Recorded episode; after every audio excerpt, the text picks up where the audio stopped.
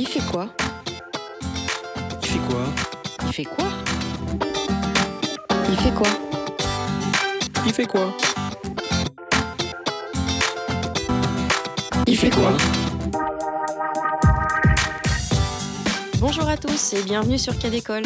Je suis ravie de vous retrouver dans ce quatrième épisode de notre émission Il fait quoi le magazine radiophonique de l'Institut français de l'éducation qu'on appelle aussi l'IFE. Aujourd'hui, nous allons débuter avec un spécial C'est quoi le problème sur les réseaux d'éducation prioritaire. Vous n'êtes pas sans savoir que les ZEP ont été mises en place depuis 1981 afin de donner plus de moyens euh, aux territoires qui en ont le plus besoin dans le but de réduire les écarts de réussite entre les élèves. Pour coordonner ces réseaux d'éducation prioritaire, la fonction de coordonnateur de zone a été créée et nous allons voir que cette mission de pilotage en éducation prioritaire est loin d'être évidente. Pour en parler, nous accueillerons Stéphane Kuss, chargé d'études au Centre Alain Savary, qui nous présentera les différents problèmes posés rencontrés par les pilotes en éducation prioritaire. Ensuite, Luc Ria, professeur des universités et directeur scientifique de la plateforme NeoPassup, viendra nous présenter cette ressource. NeoPassup, c'est une ressource qui a pour objectif d'accompagner les enseignants du supérieur pour qu'ils parviennent à transformer progressivement leurs cours afin de les rendre plus interactifs et plus captivants pour les étudiants. Et pour finir, nous parcourrons avec Olivier Ray le dossier de veille numéro 118 qui traite de l'autonomie des établissements. Dans quelle mesure l'autonomie des établissements permettrait de faire face aux difficultés scolaires et de lutter contre les inégalités? C'est ce que je vous propose de découvrir aujourd'hui. Mais avant tout, pour parler de toutes les manifestations prévues à l'IFE au mois de décembre, nous accueillons sur notre plateau Bertie Joseph, qui a bien voulu remplacer Sabrina Chatti au pied levé ce matin. Merci beaucoup Bertie et bonjour. Bonjour Florence. Alors, que va-t-il se passer au mois de décembre à l'IFE? En bref, dans les actualités de l'IFE du mois de décembre. Depuis deux ans, plus de 250 classes travaillent dans leur circonscription selon différentes modalités sur apprendre à raconter et à comprendre, avec leurs élèves de maternelle de REP et de REP dans le cadre d'une recherche pilotée par Sylvie Seb, Isabelle Roubaron et Roland Guagou. Le 1er décembre, venez découvrir les fondements théoriques du travail engagé, les outils développés ainsi que des exemples d'accompagnement réalisés par les équipes de circonscription en direction des équipes d'école. Les 4 et 5 décembre, le centre Alain Savary organise une formation s'adressant à tous les formateurs et cadres des premiers et second degrés qui interviennent auprès des enseignants et des professionnels vie scolaire, débutants ou chevronnés. Comment soutenir dans la classe, mais aussi dans l'établissement, le travail des professionnels auprès d'élèves dont on sait que le processus de décrochage peut s'opérer à tout moment. À partir de mise en situation et de réflexion didactique, la formation tentera d'apporter des outils et des conseils face aux situations de décrochage. La Direction générale de l'enseignement scolaire, la DGESCO, organise en partenariat avec l'Inspection générale de l'éducation nationale et l'Institut français de l'éducation une conférence nationale d'orientation sur le thème du travail personnel de l'élève le 6 décembre à l'IFE. Longtemps mis au centre de l'enseignement, le travail personnel de l'élève concerne tous les devoirs réalisés par l'élève dans la classe et en dehors. Cette journée sera l'occasion de développer des pistes de réflexion et les orientations à venir sur le sujet. La prochaine édition des entretiens Ferdinand Buisson se déroulera à Lyon le mercredi 6 décembre de 18h à 20h à l'IFE ENS de Lyon et aura pour thème Inclure le handicap, recomposer l'école. Comme à l'occasion de chaque entretien, des chercheurs et des praticiens confronteront leur vision dans l'objectif de favoriser les interactions entre recherche universitaire et pratiques professionnelles. Enfin, les relations école-famille, une des six priorités du référentiel de l'éducation prioritaire, sont inscrites dans le répertoire des gestes professionnels de l'enseignant. Du 12 au 14 décembre, le Centre Alain Savary propose une formation qui abordera les questions suivantes comment instituer des relations formelles qui prennent en compte la pluralité des familles dans leur approche de l'institution scolaire? Et quels sont les enjeux pour les familles et pour l'institution scolaire de ces relations aux différentes étapes de la scolarité obligatoire? Merci Bertie. Dans ce Il fait quoi de décembre, nous chamboulons un peu notre programme habituel car exceptionnellement, nous allons débuter par la rubrique C'est quoi le problème? avec Stéphane Kuss. Mais en est-ce vraiment un de problème?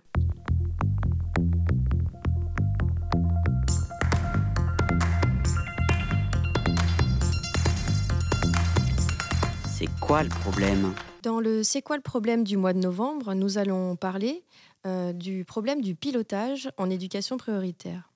Alors les zones d'éducation prioritaire, il faut savoir qu'elles ont été mises en place en 1981 par le ministre Alain Savary sur un principe de compensation, c'est-à-dire en fait donner plus de moyens aux territoires qui en ont le plus besoin pour réduire les écarts de réussite entre les élèves. Et depuis, différents gouvernements se sont succédés et différentes relances ont visé l'éducation prioritaire. En 1989, le souci de coordonner les acteurs de ces zones d'éducation prioritaire a donné lieu à la création d'une nouvelle fonction, celle de coordonnateur de zone. Et petit à petit, il a été demandé aux différents responsables du premier et du second degré, c'est-à-dire notamment les inspecteurs et les chefs d'établissement, de s'impliquer de plus en plus dans cette mission de copilotage en réseau d'éducation prioritaire. Et ce copilotage en réseau d'éducation prioritaire, on va voir que, c'est loin d'être évident. Et les acteurs se confrontent même à de nombreux problèmes. On accueille aujourd'hui Stéphane Cus, qui est chargé d'études au centre Alain Savary, et qui va nous aider à y voir plus clair. Bonjour Stéphane. Bonjour. Donc ça fait maintenant 36 ans que l'éducation prioritaire existe et on parle aujourd'hui, au jour d'aujourd'hui, de réseau d'éducation prioritaire et de réseau d'éducation prioritaire plus. Pour euh, avoir une idée de ce qui se fait dans les pratiques, comment est-ce que vous avez procédé pour comprendre euh, ce qu'il se passe euh, sur le terrain dans ces réseaux? Alors en fait, on est parti du principe que les, pilotes, les responsables sont des personnes qui travaillent comme les autres, euh, et que entre le prescrit, ce qu'on leur demande de faire, euh, et euh, le réel du travail qu'ils arrivent à faire, il y a forcément un écart. Mmh. Euh, donc, euh, ce qu'on a vraiment voulu euh, identifier, c'est quels étaient leurs problèmes réels de travail, qu'est-ce qu'ils arrivaient réellement à faire, non pas pour souligner l'écart avec le prescrit, mais pour pouvoir s'appuyer sur bah, ce qu'ils essayaient de faire et les, ressources qu'ils mobilisaient pour pouvoir baliser peut-être des, des, pistes de travail et d'avancer à partir de ça. On a filmé un temps de travail entre pilotes, donc une réunion de pilotes, et ensuite nous avons eu des entretiens avec chacun des participants pour essayer de comprendre comment euh, chacun de ces participants se positionnait dans la réunion. Euh, pourquoi bah, à tel moment euh, je dis ça Pourquoi à tel moment j'ai l'air de ne pas comprendre ce que dit mon interlocuteur Voilà, pour essayer d'accéder un petit peu à, toutes les ressources ou à toutes les difficultés qu'ils rencontrent dans la situation de, ces réunions. C'est-à-dire qu'en fait, ils font leur réunion ensemble, vous filmez et derrière, vous les prenez un par un pour qu'ils puissent expliquer leurs réactions, leur prise de parole, etc.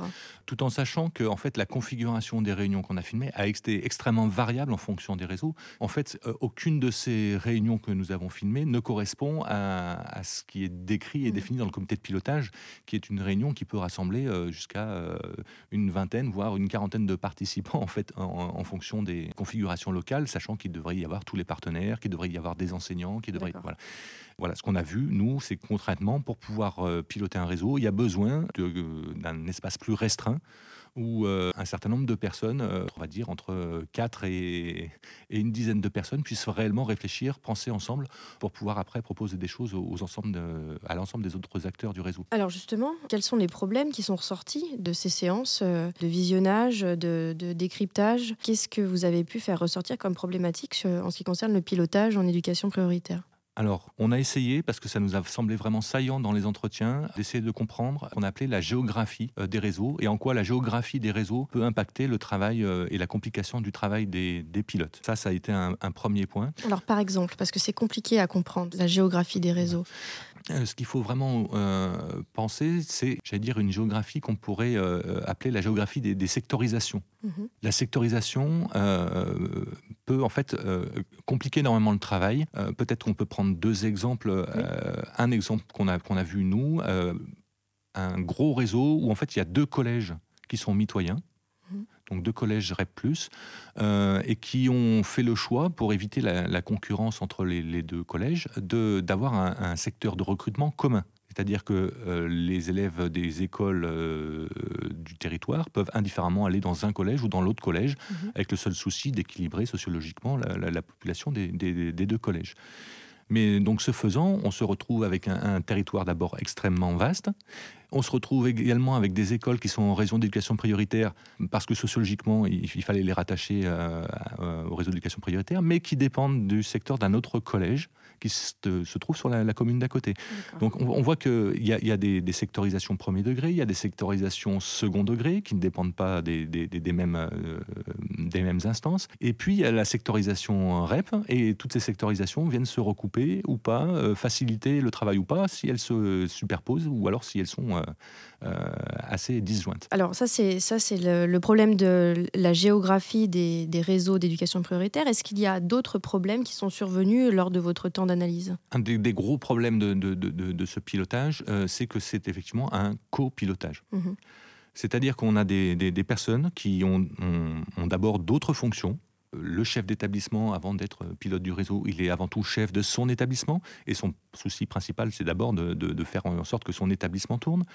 L'inspecteur de la circonscription, euh, sa préoccupation première, c'est la circonscription du premier degré qui peut euh, être bien plus large que le réseau d'éducation prioritaire, voire qui peut avoir plusieurs réseaux d'éducation prioritaire euh, dans la même circonscription.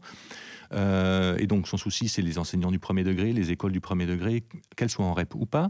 on a l'inspecteur pédagogique régional, donc l'IAIPR, qui lui est référent de ce réseau, mais qui a d'autres réseaux dont il est référent, mais qui en mhm. plus a ses missions principales qui sont plutôt liées euh, à, sa discipline et puis à, l'inspection, à l'évaluation euh, des, enseignants dans, sa discipline. Donc on, voit que en fait, d'une part, les, trois pilotes, euh, le réseau, c'est pas forcément leur préoccupation première et que la seule personne qui, dont le souci principal, c'est le réseau d'éducation prioritaire, c'est le coordonnateur, mais qui n'a pas de fonction de responsable, qui n'a pas de fonction hiérarchique. Mhm. Donc on voit bien que pour que ça fonctionne, il faut que d'abord les personnes acceptent de se mettre dans une position où on abandonne un peu ces positions euh, hiérarchiques, où on essaye de réfléchir euh, collectivement, de manière horizontale.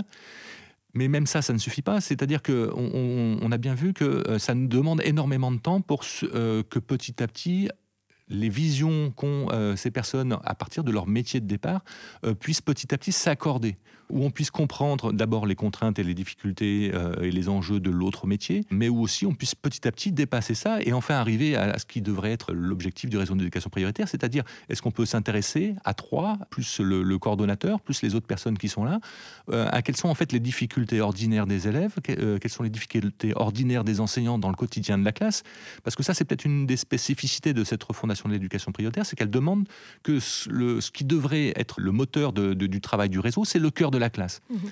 Euh, sauf que ramener le cœur de la classe et les difficultés du cœur de la classe dans, dans, ces espaces de pilotage, c'est une difficulté. Ça paraît lointain. Ça paraît lointain et c'est pas si facile que ça. Mhm. Comme, de quelle manière on, peut euh, voilà, s'intéresser aux au problèmes de la classe? Quelles, quelles, observations, quels observables euh, on peut ramener pour petit à petit essayer de définir des priorités qui soient vraiment ancrées sur ces difficultés dans la classe? Ce dont vous nous parlez là sur la difficulté de collaborer au sein du comité de pilotage et de penser de la même manière sur des, des les choses, des objets dont on discute, on va pouvoir peut-être l'illustrer avec un témoignage qui est issu de vos, séquences de vidéos. Je vous propose de nous expliquer dans quel contexte a été euh, euh, recueilli ce témoignage euh, pour qu'on puisse mieux comprendre ce dont il s'agit. Donc là, l'extrait qu'on va passer, donc c'est une, réunion où se trouvent donc les trois pilotes, le coordonnateur, le formateur éducation prioritaire, le conseiller pédagogique, et où à ce moment-là la réunion, le principe s'adresse au formateur éducation prioritaire en lui disant bon, ben, on va mettre en place, comme l'année dernière, une formation des néo-titulaires euh, sur le, sur, le collège que, tu avais conduite. Donc, euh, ben, écoute, on te laisse proposer quelque chose, on n'a pas besoin d'insister là-dessus, et voilà, tu, nous proposeras ce que tu veux faire, et puis, euh, voilà, et puis on peut passer au point suivant. Et puis là, on a l'IAIPR qui prend la parole et dit ah, ben, deux secondes, on va peut-être pas passer tout de suite au point suivant. Je voudrais, moi, euh, proposer euh, donc au formateur éducation prioritaire de travailler avec lui là-dessus. Donc on écoute euh, la réaction et le témoignage de l'inspectrice académique qui revient sur la manière dont elle est intervenue lors de cette réunion. Première question, est-ce que le copilotage c'est possible? Il y a un pilote. Hein. Déjà, dans, la terminologie même, on peut se poser la question sur la faisabilité d'un copilotage. Alors là, c'est un copilotage à trois, alors c'est plus difficile qu'à deux. Euh, ensuite, comme je l'ai dit, euh, Dominique, il est dans son établissement. Valérie, l'IEN, elle est dans sa circonscription, dans ses écoles. Et l'IPR référent, c'est toujours quelqu'un qui vient de l'extérieur. Qu'est-ce qu'on attend de l'IPR référent? Puisque cette mission a évolué un peu dans le temps.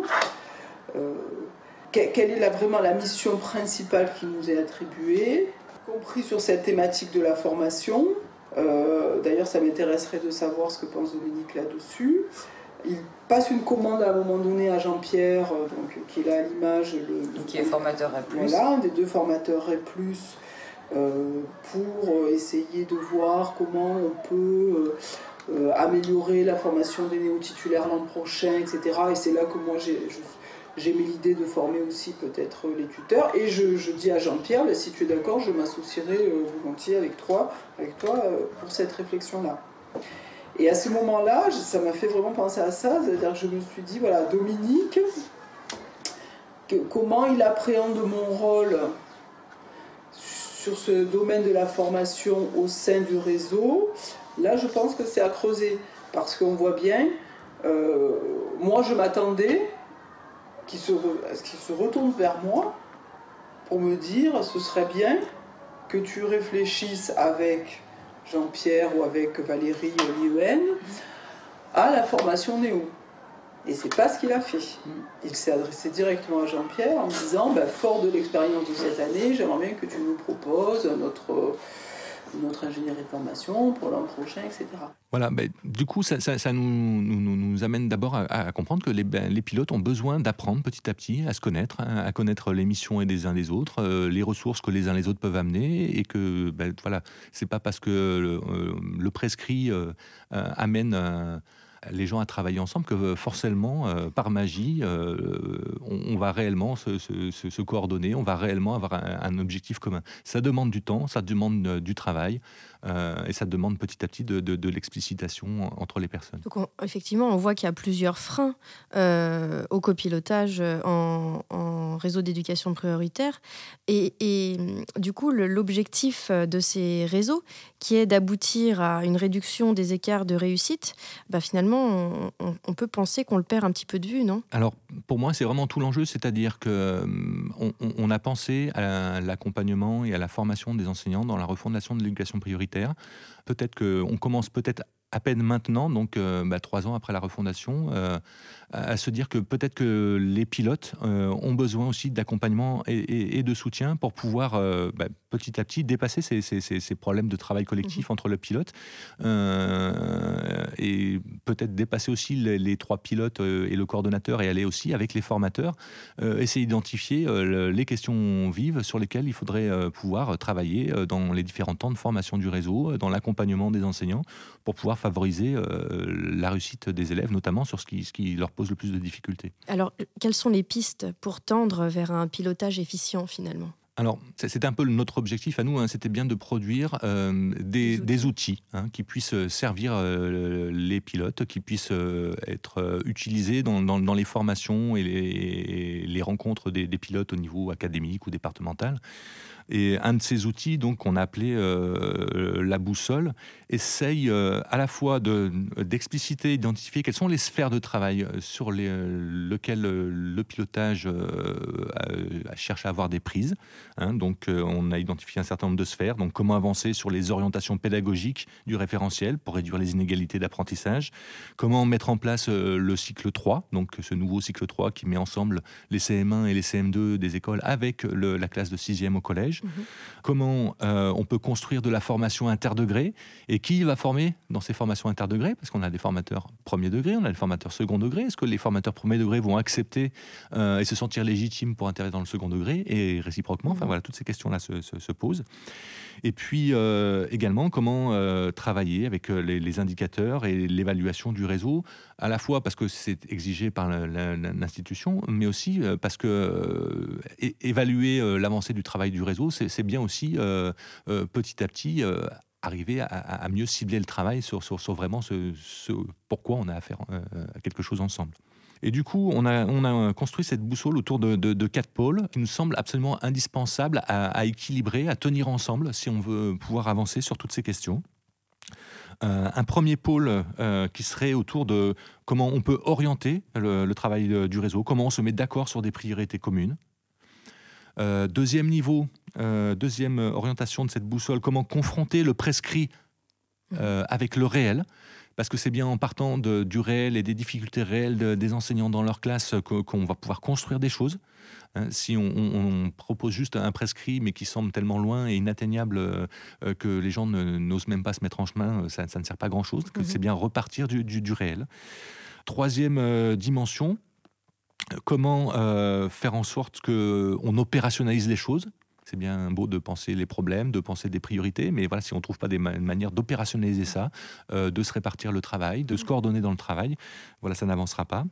Et enfin, dernière dimension, euh, comment euh, rendre compte et vraiment rendre compte euh, dans un double sens, comment on rend compte effectivement auprès de, de, l'institution, mais aussi comment on rend compte auprès de l'ensemble des personnels du réseau de, l'avancée du travail et des orientations qui sont, qui sont prises pour que tout le monde soit un peu partie prenante dans, dans, ce, projet qui est celui du réseau. Donc en fait, cet outil que vous avez créé, il sert aux personnes qui participent à ce copilotage pour essayer de bien garder en tête ces quatre piliers et mmh. pour essayer de voir si euh, euh, euh, le travail qu'ils font prend bien tout en compte. En fait, c'est ça l'objectif. objectif. Et donc en conclusion, Stéphane Kuss, si on avait des, des, éléments essentiels à retenir de votre intervention, qu'est-ce que ce serait? Alors, on, a identifié en fait quatre points qui ressortent réellement de, de, de, ce travail d'enquête sur le, le, pilotage des réseaux. c'est d'abord de se dire que copiloter, c'est loin d'être simple. Euh, le travail intermétier, ça va pas de soi. Hein. Euh, donc ça demande du temps, ça demande de s'y prendre à plusieurs, ça demande de s'y prendre plusieurs fois, dans plusieurs circonstances. Et que c'est pas uniquement euh, la division du travail, créer des fiches de poste qui vont aider à s'attaquer à ce problème. Mmh voilà. Deuxième point, définir des objets prioritaires dans le travail du réseau, c'est d'abord reconnaître la nature de la difficulté du travail des élèves et du travail des enseignants. Mmh on a besoin de, tenir ces deux, ces, deux, piliers. Troisième point, pour piloter, c'est comme pour euh, n'importe quel euh, métier, comme n'importe quelle fonction, on a besoin d'outils. Euh, mais les outils, ça demande de les mettre à sa main et de les mettre à, sa main collectivement, ce, qui, voilà, ce qui rend, les choses encore plus compliquées. Donc on a deux questions à se poser. Hein. c'est quel est le problème auquel on veut s'attaquer et où, quand et avec qui va-t-on en parler? C'est bien piloter un réseau, en fait, c'est bien aménager des temps, des lieux, des espaces euh, de travail collectif pour pouvoir s'attaquer à ces, à ces questions. Et enfin, dernier point, euh, ce qui nous semble, c'est peut-être un des points euh, aveugles, c'est que, bah oui, y compris euh, les, pilotes, y compris tous ces métiers intermédiaires, y compris les formateurs, il y a besoin d'un accompagnement. Il y a besoin d'un accompagnement externe par les pilotes académiques ou par des formateurs ou par des chercheurs. Mais accompagner le travail des réseaux permet, à mon avis, d'accélérer et de la mise en place d'un d'un travail efficient des réseaux d'éducation prioritaire. Merci Stéphane Kuss pour euh, votre intervention, votre expertise. Au revoir. Au revoir. Nous passons maintenant à la chronique Biblio avec Claire Giordanengo, conservateur à la bibliothèque d'Hydro de Lyon. Bonjour Claire. Bonjour Florence. Alors aujourd'hui, vous allez nous parler d'un ouvrage qui a été rédigé par Louis XV, c'est ça? Effectivement, j'ai choisi un petit livre de géographie qui a été non seulement rédigé, mais aussi composé et imprimé par Louis XV quand il avait tout juste 8 ans, en 1718. Alors, éduquer, faire une éducation pour un roi, ça consiste en quoi exactement? Alors, c'est l'éducation de Louis XV s'est déroulée dans un contexte un petit peu compliqué, puisqu'il était orphelin. Son arrière-grand-père Louis XIV lui avait bien prévu des, choses, un programme, mais il est mort euh, très vite. Ensuite, c'était la régence. Bon, malgré tout, comme c'était quand même un futur roi, il a une éducation soignée. Donc, on lui a enseigné des matières traditionnelles, comme l'italien, le latin, de l'instruction religieuse, de l'histoire, mais aussi, ce qui était un petit peu plus nouveau, de la géométrie, des mathématiques, de l'astronomie, du dessin et de la géographie. Et pour que tout cela ne reste pas seulement théorique, on a inclus dans son programme des travaux pratiques en quelque sorte, comme le tournage sur bois, du jardinage, de la cuisine, euh, des visites dans des cabinets de curiosité, des batailles qui étaient mises en scène. Et dans le domaine du livre, qui est celui qui nous occupe, on lui avait installé une petite presse au palais des Tuileries. Et donc le roi pouvait s'y exercer et s'amuser tout en apprenant. En fait, dans ces moments-là, il était bien sûr surveillé par euh, un imprimeur parisien connu, Jacques Colomba, qui avait la charge d'imprimeur du cabinet du roi.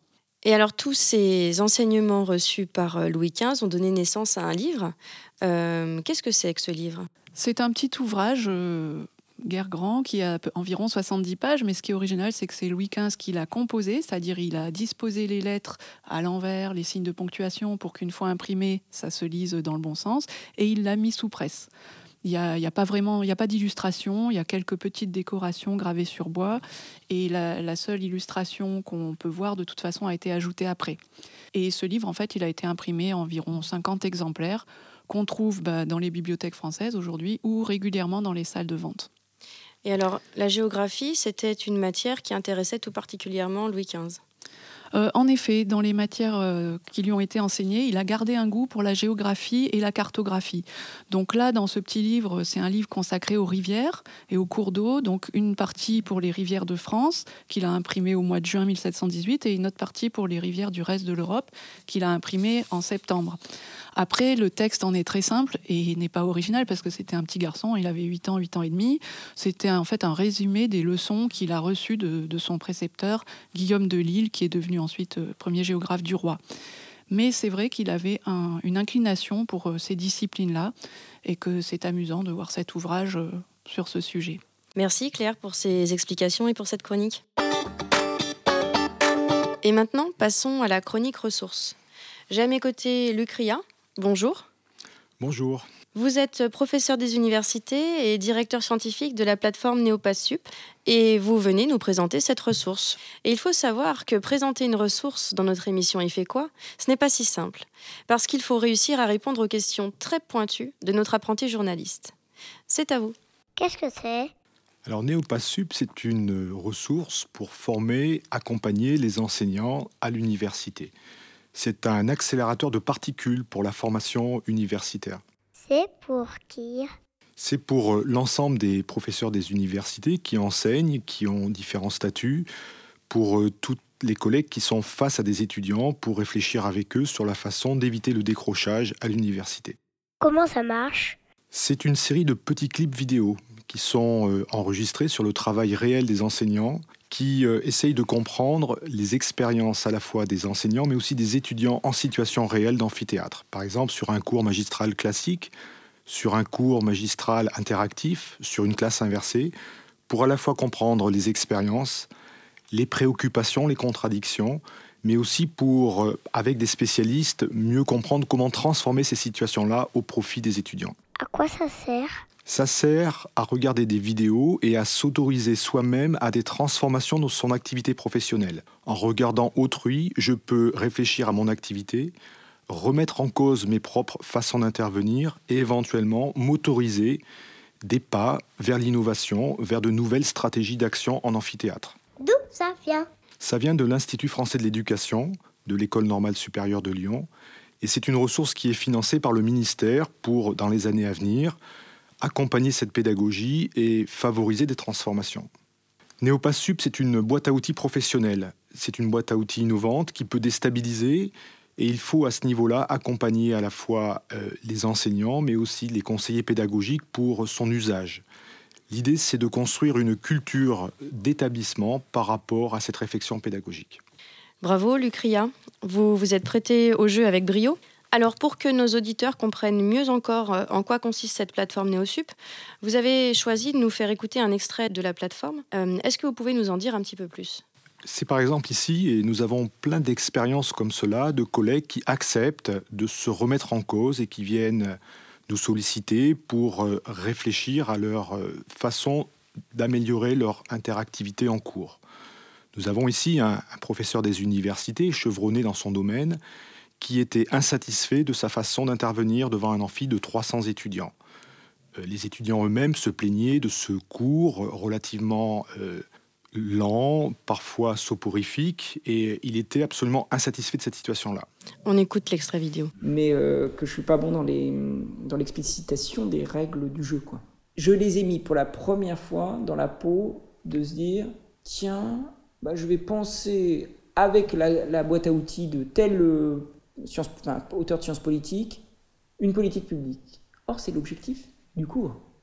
C'est-à-dire que euh, bien avant la fin du cours au mois de décembre, là, ils se sont mis pour la première fois, certains d'entre eux ont dû, mais ont pu en tout cas comprendre que ce cours, il ne visait qu'à une chose, c'est de se dire, tiens, euh, ce paradigme qui nous a expliqué en 10 minutes, je peux l'utiliser pour penser ces politiques dont on parle au quotidien.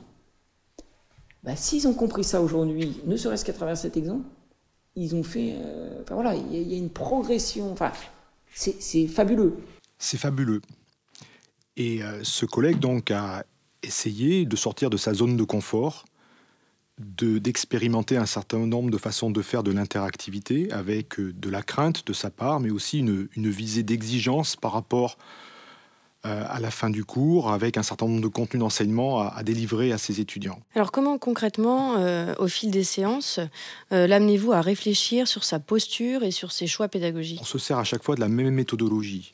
On enregistre l'activité en classe, ensuite il fait un entretien avec nous pour comprendre son expérience en lui suggérant parfois un certain nombre de pistes par rapport à son activité.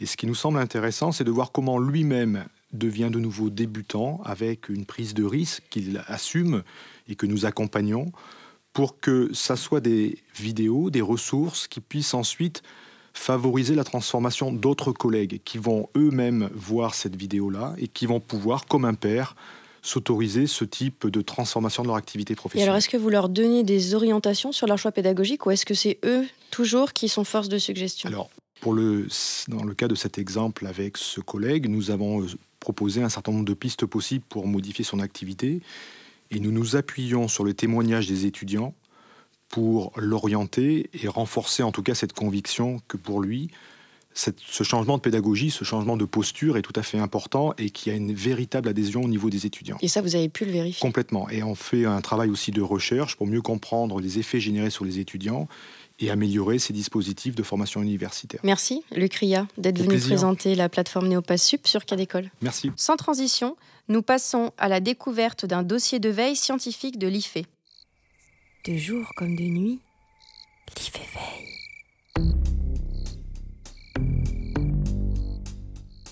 Aujourd'hui, nous allons plonger dans un dossier de veille de l'IFE, rédigé par Annie Féfan et présenté par Olivier Ray, chargé d'études et de recherche au service veille et analyse à l'Institut français de l'éducation. Nous allons nous promener entre les lignes, picorer les mots, caresser les idées et sauter de page en page pour découvrir ce dossier. Êtes-vous prêts? Le dossier que nous allons aborder aujourd'hui s'attaque à la question de l'autonomie des établissements scolaires. C'est une question épineuse. Le débat qui mêle enjeux pédagogiques, politiques et administratifs apparaît en fait dès le 19e siècle et se poursuit encore aujourd'hui. De nombreux décideurs ou responsables politiques français ont d'ailleurs laissé penser que l'autonomie serait la solution à tous les maux de l'école française. École régulièrement remise en cause après les résultats des enquêtes PISA pour son incapacité à proposer des solutions adaptées aux problèmes des élèves. En revanche, les pays cités en exemple pour la qualité de leur système scolaire, la Finlande en tête, semblent fonder leur réussite sur une savante alliance d'autonomie locale et de responsabilisation du personnel éducatif. Favoriser l'équité plutôt que l'égalité, offrir à chacun une éducation juste pour faire face aux difficultés scolaires et lutter contre les inégalités, voilà ce qui est attendu de l'autonomie des établissements. Alors l'autonomie des établissements, est-ce que c'est une formule miracle pour un système éducatif jugé à la dérive ou est-ce que ça serait tellement miraculeux que ça deviendrait en quelque sorte un miroir aux alouettes? Tu nous dis que l'autonomie peut apparaître comme une solution évidente aux maux du système scolaire. Mais dis-moi Olivier, quels seraient les problèmes essentiels auxquels répond l'autonomie? Tu peux aller regarder euh, page 5 euh, du dossier de veille. En fait, ce qu'il se passe, c'est qu'il y a une prise euh, de conscience progressive que l'uniformité, la centralisation euh, des systèmes éducatifs, particulièrement dans le cas français, euh, n'accouchait pas finalement d'une égalité parmi les élèves. Au contraire, ça produisait des inégalités entre élèves selon leur école, selon leur territoire, selon leurs conditions culturelles ou sociales. Et dans ce cadre-là, on s'est dit, bah, si la centralisation, l'uniformité, les mêmes règles pour tout le monde à travers tout le territoire produisent des inégalités, de la différenciation, alors pourquoi, au contraire, ne pas donner plus de liberté, plus d'autonomie aux euh, établissements scolaires? C'est comme ça qu'est apparue d'abord l'autonomie comme une solution, euh, je dirais, évidente au mot du système scolaire. Si quelque chose n'a pas marché, essayons euh, autre chose. Et puis, ça répond aussi à quelque chose qui est dans l'air du temps, qui était de se dire, il faut donner plus de souplesse, plus d'agilité, plus de liberté aux gens qui sont sur le terrain, qui sont proches des élèves, qui sont proches des problèmes, plutôt que de faire tout régir par des règlements et des procédures édictées d'en haut, dans des endroits relativement éloignés euh, des processus éducatifs concrets et des classes. Je ne suis pas certaine d'avoir compris. Tu nous parles d'une autonomie administrative ou pédagogique? Et c'est là que ça devient très compliqué. D'ailleurs, tu peux regarder, en page 8 du dossier, on parle de responsabilisation, qui est souvent une des traductions françaises qu'on en retient pour un mot qui, en anglais, dans le, langage dans le débat international, est souvent qualifié d'accountability. Euh, ça vise à d'abord dire aux acteurs, on vous donne plus de liberté, plus de pouvoir, mais en retour, vous devez nous rendre des comptes vous devez nous dire ce que vous avez fait des moyens qu'on vous accorde en argent, euh, en poste, en liberté d'action. Vous devez nous dire en quoi cela a amélioré les résultats des élèves, en nous faisant remonter des indicateurs, des tableaux de bord. Mais l'autonomie, c'est aussi, et tu peux regarder page 12, puisqu'on développe cet aspect-là, c'est le pouvoir d'agir pédagogique. Plus de liberté d'initiative, plus de liberté d'innovation, plus de respiration pour les acteurs éducatifs, en premier lieu les enseignants euh, sur le terrain. Et le problème, c'est pour ça que ta question est logique, c'est que l'autonomie, c'est à la fois un enjeu administratif et un enjeu pédagogique. Les médias parlent souvent de l'exemple de la Finlande et de son modèle éducatif décentralisé. Tu peux nous expliquer comment ça marche en pratique? Bah, page 11, il y a un expert euh, international bien connu, Andy Reeves, qui parle de déviation positive en parlant de la Finlande, par rapport au courant euh, international des réformes. Qu'est-ce qu'il veut dire par là? C'est qu'en Finlande, on a donné beaucoup d'autonomie curriculaire, c'est-à-dire d'autonomie en termes de confection des programmes euh, d'enseignement au niveau local. On a demandé, mais ça a duré un peu de temps, pas une ou deux ans comme en France, hein, ça a duré sur plusieurs années. On a donné un peu de temps aux enseignants, aux responsables d'établissement, aux parents, à tous les gens qui étaient intéressés par l'éducation au niveau local, pour réfléchir au programme au niveau local, à comment on allait enseigner, qu'est-ce qu'on allait enseigner, comment on allait le faire, avec quel rythme, quels horaires, quelles ressources, quelle organisation de l'école. Et derrière, et c'est là où il y a une déviation par rapport à ce qu'ils voient ailleurs, on n'a pas dit il faut des évaluations, il faut des tests, il faut contrôler. On leur a dit on vous fait confiance. On vous fait confiance parce que c'est vous qui connaissez les élèves, c'est vous qui connaissez la meilleure façon euh, de les faire progresser. Et donc, on a attendu que tous ces processus d'élaboration au niveau local donnent des fruits euh, au euh, niveau national. Et effectivement, il y a eu des résultats plutôt positifs, même si tout n'est pas positif, même si dans le dossier, tu verras qu'on pointe y compris le fait que les enseignants en Finlande, sur certains aspects, sont plutôt conservateurs, donc les choses sont, sont plus subtiles, plus équilibrées que ce qu'on pense euh, traditionnellement, mais c'est vrai que c'est une expérience très intéressante. Cependant, il me semble que les exemples anglais et suédois montrent les revers de l'autonomie. Tu peux nous expliquer pourquoi? Bah, Si Earl Greaves avait parlé de déviation positive pour la Finlande, on peut dire que la Suède et l'Angleterre ont été en revanche dans le courant dominant d'un certain nombre de réformes qui, se, qui ont été euh, observées ces, ces 20 dernières années. C'est-à-dire qu'en Angleterre comme en Suède, on a donné beaucoup plus d'autonomie aux écoles, mais une autonomie d'abord administrative à travers des mots tels que en Angleterre les academies, les free schools, euh, et en Suède les euh, je crois en suédois. On voit bien que c'est à peu près la même racine. Euh, on a voulu promouvoir des écoles librement administrées avec beaucoup plus de pouvoir aux chefs d'établissement, beaucoup plus de pouvoir aux collectivités locales ou éventuellement même euh, aux initiatives privées. En Angleterre, il y a un certain nombre d'écoles qui sont financées par des fondations ou des entreprises. Et en leur disant, vous faites ce que vous voulez au niveau du recrutement des enseignants, au niveau de l'organisation des écoles, au niveau du cadrage horaire, mais par derrière, on vous contrôle avec euh, des batteries de tests, d'évaluation au niveau national. Et pourquoi des fois on parle de revers de l'autonomie, c'est que par exemple dans l'école, dans le cas suédois, qui était un modèle jusqu'à les années, dans les années 90, avant euh, la privatisation, décentralisation de leur système éducatif, ben dans le cas de la Suède, les résultats PISA euh, ont montré un effondrement des résultats dans le, la première moitié, euh, dans, les dix dernières années, au début des années 2000, hein, pour être plus, tout à fait précis. Et dans les exemples anglais, c'est un peu plus compliqué à repérer puisque les réformes ont été permanentes, mais on observe en même temps des, vrais problèmes de, de ségrégation et d'inégalité, effectivement. Mais en fait, finalement, Qu'est-ce qu'on entend réellement quand on parle d'autonomie des établissements? Je dirais que on voit bien le dilemme qu'il y a, et on l'explique euh, à partir de la page 13 dans le dossier, c'est que quand on parle d'autonomie des établissements, euh, parfois on parle plutôt de l'autonomie des enseignants, parfois on parle un peu plus de l'autonomie, je dirais, des responsables euh, des écoles. Par exemple, des chefs d'établissement dans l'enseignement secondaire ou éventuellement des directeurs d'école d'enseignement primaire, même s'ils ont beaucoup moins de responsabilités, de pouvoir statutaire en France. Et donc, selon que l'on parle plutôt de cette autonomie des enseignants, des chefs d'établissement, on parle euh, de choses assez différentes. Mais néanmoins, si l'on s'accorde que l'autonomie pédagogique est quand même plus intéressante que l'autonomie administrative, on peut dire que l'ensemble des recherches et des réflexions convergent sur l'idée que ce qui fait la force de l'autonomie pédagogique, c'est quand euh, justement les acteurs éducatifs, qu'ils soient enseignants ou qu'ils soient chefs d'établissement ou même dans l'encadrement de l'éducation nationale, arrivent à travailler ensemble, montent des réseaux euh, articulés autour des missions premières de l'école, c'est-à-dire faire apprendre et faire réussir euh, les élèves, pour imaginer des façons euh, plus intéressantes d'améliorer euh, la pédagogie, d'améliorer euh, l'apprentissage, de résoudre les difficultés rencontrées par les élèves et apprennent les uns des autres de façon permanente, de façon récursive, c'est-à-dire font quelque chose qui s'apparente à ce qu'on appelle, qu'on commence à appeler l'établissement formateur.